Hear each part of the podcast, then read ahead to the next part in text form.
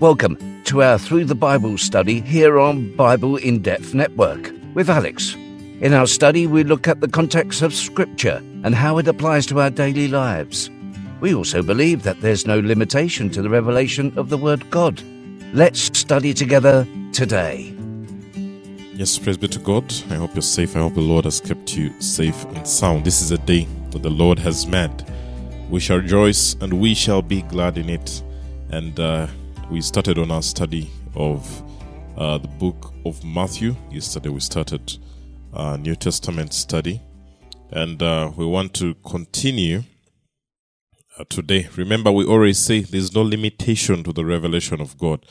Uh, the Lord reveals His word to everybody who shows need. If you want God to speak to you, He will indeed uh, speak to you. So, we want to continue our study. Yesterday we stopped on uh, verse 18 of chapter 1 of uh, Matthew. And today I want us to continue with verse 19 of chapter 1. And says, And Joseph, her husband, being a righteous man and not wanting to disgrace her, planned to send her away secretly. What is happening at this point? Uh, we are told that while Joseph and Mary are betrothed, we looked at the betrothal process yesterday. Uh, while they're betrothed, uh, they get to find that Mary is has a child by the Holy Spirit. And what follows now in verse 19, uh, Joseph, we are told, was a righteous man. Of course, he knows this child is not mine. I'm not responsible for this child. I have been uh, a clear man, righteous as he's been mentioned and called in this case. And he says, I need to get a plan to leave her or send her away secretly without disgracing her in public. Yeah, without people knowing. So, is of course, there's a lot going on in his head because if you're being told that this child is of the Holy Spirit, then you're wondering, is this even true? Yeah, isn't this one playing games? I've never had something like that. It's new to me. So, that's the predicament that Joseph has at this point, and he makes a plan to send away Mary.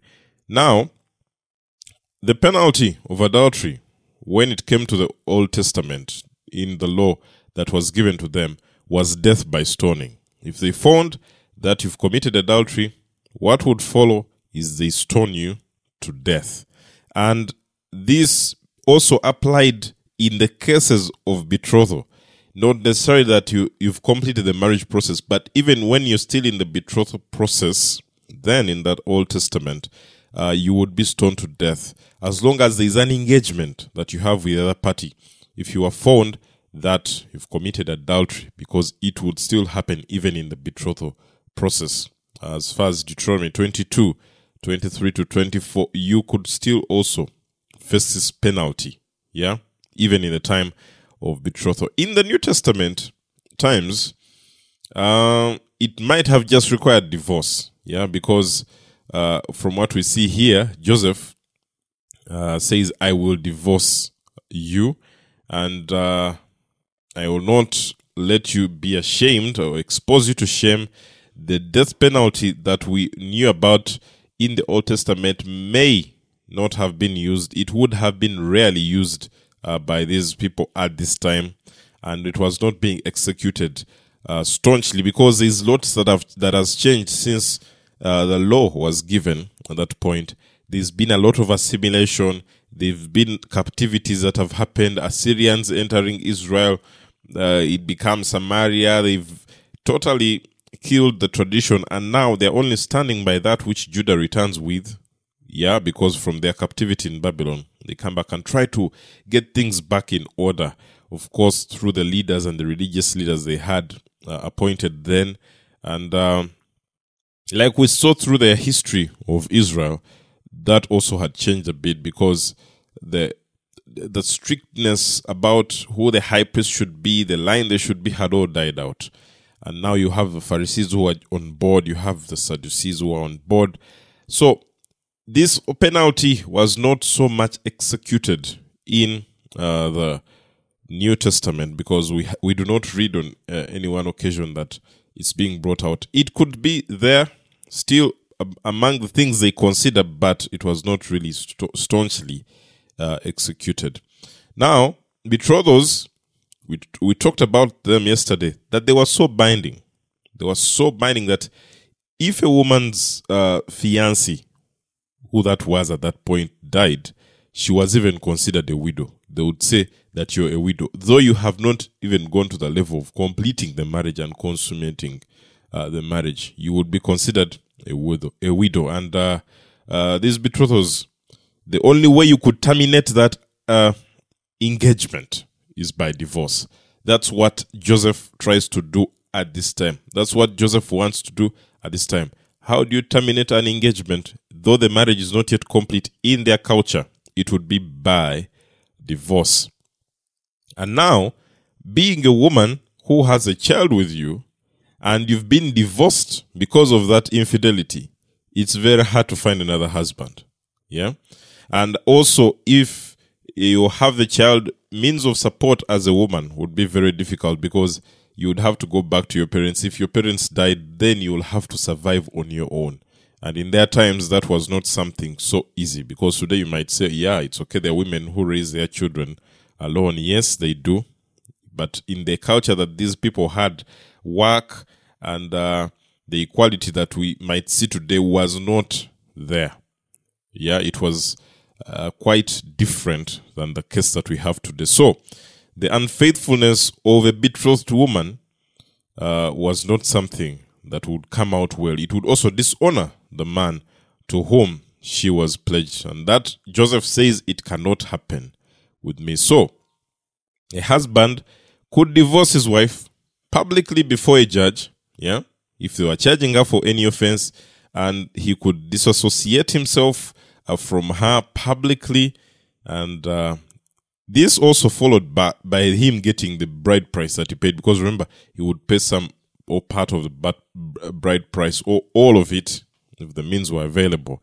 And uh, if this has occurred, he will get back his bride price and also acquire any dowry that uh, the father had given uh, the daughter for marriage. Because remember, when the daughter was going, the father would give dowry to their daughter. So he would also have part of that given to him. These were normally precious uh, items that would be given to the girl as dowry. So if they're taking part of it, it's total loss to the woman.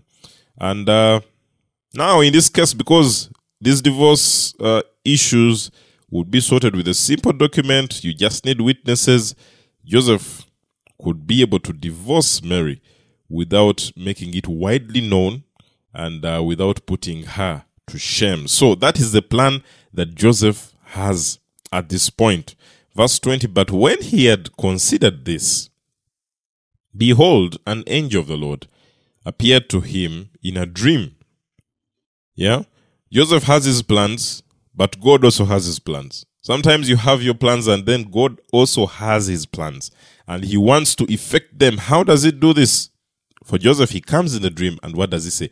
He says, Joseph, son of David, do not be afraid to take Mary as your wife, for the child who has been conceived in her is of the Holy Spirit. Now he's getting confirmation for something that seems impossible, for something that does not make sense to the human mind. And he gets a dream and is told that is a child of the Holy Spirit. Do not divorce Mary. And when we saw in the Old Testament, angels often brought messages in dreams. They would speak to people in dreams, even in other cultures, even when you get to Greek literature, uh, you would have messages brought to people in dreams. And uh, from the Old Testament, we saw different uh, d- dreamers, yeah, if we may call them that, and also people who would interpret dreams, people like Daniel, uh, people like Joseph, yeah. And even from now, when we, we are reading the book of Matthew, you will find lots and lots of other dreams that are happening. And uh, that is a, a mode that God would communicate. So he brings this message to Joseph clearly and tells him, tells him, do not be afraid. Take Mary as your wife. She will bear a son, and you shall call his name Jesus, for he will save his people from their sins. They are given a name that should be called. And uh, the name Jesus, Aramaic, is Yeshua. And uh, of course, that's the language they pick from their captivity in Babylon. And it means God is salvation in Hebrew. Yeah, that God is salvation. Parents uh, were very intentional on the names they gave to their children because they would have meaning. Even today, the name that you give your child, because you go out and search, hmm, sometimes you go to Google and you search all the names and you pick the meanings and you want your child to have a name that carries meaning. And that's very important. You don't just wake up and throw a name on a child. It, it is very key for you to know uh, what exactly this name means and why you're naming your child that particular name. So parents had an intention in naming children, but now if it came to the fact that it is God naming you, then it was special.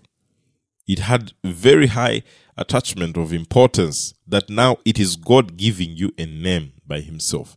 We have seen God do that. Genesis 16, 11, Ishmael, yeah, to Hagar, for the Lord has had your affliction, and he says that is Ishmael. You'll call him Ishmael because God has had your affliction. We remember that story with Hagar in the, in Genesis, and people, of course, had been taught through the prophets in the Old Testament that they would be saved in the time of the Messiah. Jeremiah chapter 23, verse 5 to 6. They had this information and people who were reading the literature, Jewish literature in that first century, would have understood this salvation to mean more than just a personal forgiveness. Yeah, they prayed for the day when God would deliver his people from the consequence of their sins. And also, apart from just the sin, they also hoped God to bring somebody who would help them from the oppression of their enemies. Remember, they were moving from empire after empire. They had the Assyrians. Yeah, they were once a superpower as Israel.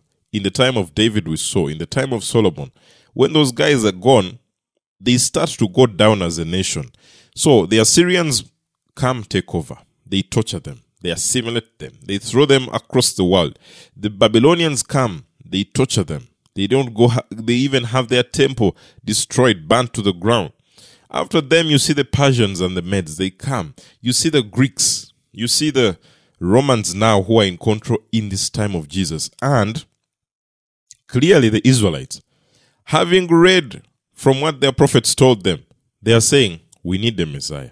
We need somebody to come on our behalf, fight for us on our behalf, and we need to get back to a point where we are the superpower. So, for whatever they're expecting for this Messiah who would come, they know, yes, he will save us from our sins and also he will help us fight our enemies. So, in their understanding, it's not just somebody who is coming to deal with spiritual matters, but also they expect the physical to be dealt with. They, they expect to overcome those who are conquering them.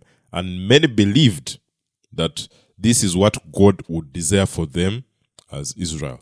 And Jesus now comes to deliver his people from personal sin and deliver them from the judgment that it brings. When he came, he did not come to fight the physical battle that they were expecting. For him, he is, as God mentions here in verse 21, that this child who will be born, he will save his people from their sins. He wasn't saying he'll come and save you from the Romans. He wasn't saying you'll become a superpower then. No, I'm coming to deal with your spiritual life. And that's what God does. Be- before anything else, God wants to deal with my life. He wants to help me stand for Him. He wants to help me work for Him. He wants to have a total transformation in my spirit. Before, you know, these days, we, when we come to God, it's all about getting yeah and the things you want and the things you need added to your life the physical things the riches of this world but god has an interest first in your spiritual life to save you from the judgment that is to come he needs that personal transformation in your life before anything else and that is the major purpose here that he will come to save people from their sins now all this took place to fulfill what was spoken by the lord through the prophet prophet behold The virgin shall be with child, and shall bear a son, and they shall call his name Emmanuel, which translated means God with us. And Joseph awoke from his sleep, and did as the angel of the Lord commanded him, and took Mary as his wife, but kept her a virgin until she gave birth to a son, and called his name Jesus. Joseph acts like those men and women of the Old Testament that we read of, who obeyed God's call even when it was against common sense, even when it's against understanding, because he's being told in a dream, This is a child of the Holy Spirit. Do not divorce Mary, do it. He makes a decision. He does not divorce Mary. He stays with her and also makes sure he keeps her a virgin. Of course, marriage consisted of a covenant. It begins at the betrothal. Then you have the marital contract that uh, has also the the exchange or transactions between families, yeah, of bride price. Then you will have a celebration, and then you will have a consummation, which seals the marriage. And that would happen normally on the first night of the seven wedding day banquet. For them, when it came to celebration of that marriage, they would take seven days. It's a full week of celebration. A wedding that lasts seven days is what they would do. And on that first day is where they consummate the marriage. They come together, yeah, uh, in affair or in, in, in, sexual affair. And Joseph here marries Mary, goes ahead and does it, but abstains from consummating this marriage until after Jesus is born. Yeah. And uh, they abstain, even though she could have proved her virginity on the wedding night that, hey, I, I think you might still have thoughts that this is not true. No, in this way, Jesus was not even just a virgin uh, conception, but even when it came to birth, you have a virgin birth. So all that surrounds the birth of Jesus is special in a way.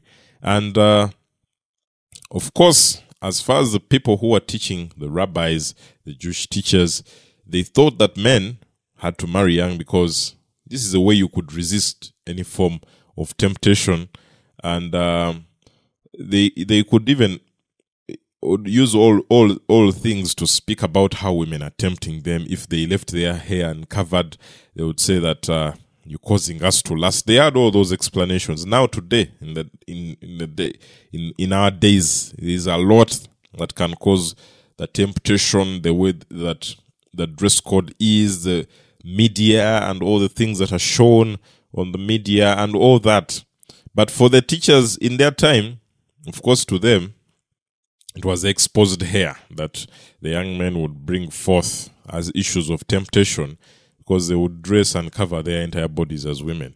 And they, they are told by their leaders and their teachers and their rabbis, get married when you're young so that you don't have that. Now, Joseph, who lives with Mary and exercises the highest level of self control, here gives a good example.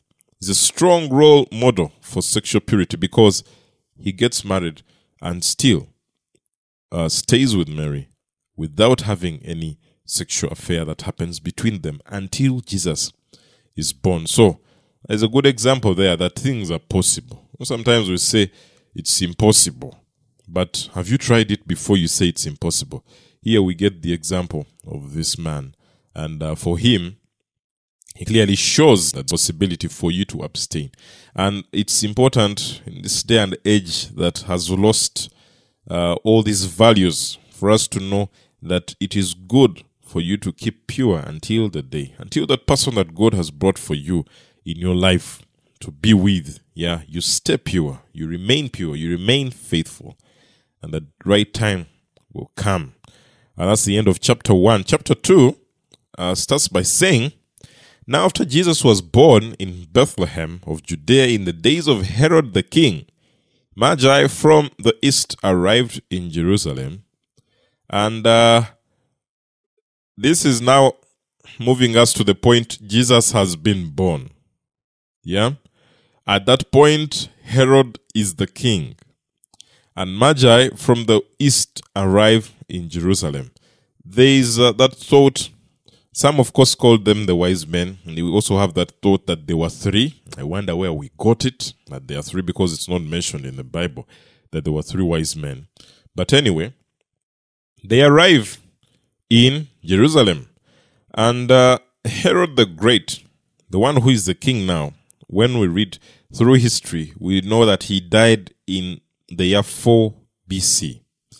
So Jesus was born before 4 BC. Yeah. And uh, rather than what we might think it, he, that he's born in uh, AD 1, our calendars are off by several years. So the Magi here, who are being mentioned, come around that time, and Jesus is born before 4 BC, before the time of the death of Herod, and these guys come, and they are pagan astrologers who they they have those skills, yeah, of uh, divination that they use, and they were respected, by the way, in the entire world because they knew uh, astrology had become popular through the science of the East, of the people of the East, and everyone agreed that the best astrologers lived in the East. So these are the guys that are now coming uh, to see or to visit this which they've seen. Verse 2 Where is he who has been born King of the Jews? For we saw his star in the East and have come to worship him. Yeah? They're talking to Herod. They're saying, Where is this person who has been born? Where is this person? We need to see him. We need to come in contact with him because they, they even mention that he's the king of the Jews. They are specific because, as far as they've seen, the star they've seen is a representation of the birth of the king. So they are asking, Where is this king that has been born? Astronomers, uh, of course, give a number of proposals for the appearance of this star in the first decade uh, BC. They give various proposals about this specific star, and the ancients thought comets. Uh, when we were starting Genesis, we looked at these elements in the sky, those that you look at the stars, we looked at the galaxies, we looked at the comets, we looked at all those things that are up there in the stars in the in the sky. And people in the ancient time they used to think that these comets and the falling stars were predicting the fall of a ruler. So when they would see they know there is a ruler that is going to fall. Now when these uh, magi come to jerusalem it's mostly speaking that because that is what they believe in and some emperors of rome or uh, even banished astrologers because they knew that these guys would give predictions that are speaking about their fall as rulers. Yeah. So, of course, as far as the uh, Israelites are concerned, divination was prohibited. They were not supposed uh, to enter into that. They were spoken of in the law and told about this, warned by their prophets about divination. But by this period, many of the Jewish people had accepted the idea that stars could actually predict the future. They could speak about the future because lots has changed. Even the cultures they've been associated with, the people they've been associated, lots of things have changed. But up to this point, these magi are pagans. They're coming from the east, but God had chosen to reveal himself to them. He had chosen to speak through them. He had chosen to show his glory through these pagans, Imagine magi. Now, it's amazing what God can do and who God can use. Sometimes we want to qualify uh, some people and individuals and say, no, God can't use such a person. No, God can't speak through such a person. These guys were coming astrologers. These guys who are coming at the uh, practice divination. They look at the stars and study the stars and tell the signs. And these are the ones who are coming. And what are they coming to? They're coming to worship. They want to see that who has been born, to worship the one that has been born. When Herod the king heard this, he was troubled. And he was not troubled alone, but all Jerusalem with him. So what Herod is going through is not easy. Because firstly, he knows that the people that have come to his place are special. what they see and predict normally comes to pass. So many of the rulers feared any astrological sign because it spoke of their end. It spoke of their fall, like we've just said. And uh, an example is the emperor who was known as Nero, who is reported to have slaughtered many nobles in the hope that the death of these nobles, rather than his own, would feel uh, would bring to pass or fulfill that prediction of the comet that's falling, implying that the leader is going to fall. So he killed nobles because they were also leaders uh, to sort of make make it seem like the nob- the nobles are dead. They're not talking about him as emperor, yeah, and uh, that still wasn't the case because if uh, the word has come out, then it will come to pass. So whatever he did didn't help. But any astrological sign, like the star that they were seeing of this child that has been born, would cause fear to the leaders. It would cause fear to the rulers. Jerusalem at this point is an important trade center. It's an important commercial center. And uh, these magi, as they come, they must have come with quite an entourage because, uh, I mean, these are well respected people. These are known. They are carrying gifts. They are rich. Yeah, they don't just move with uh, three donkeys. It is an entourage that they see because these are people that are needed across the world. These are people that are respected across the world.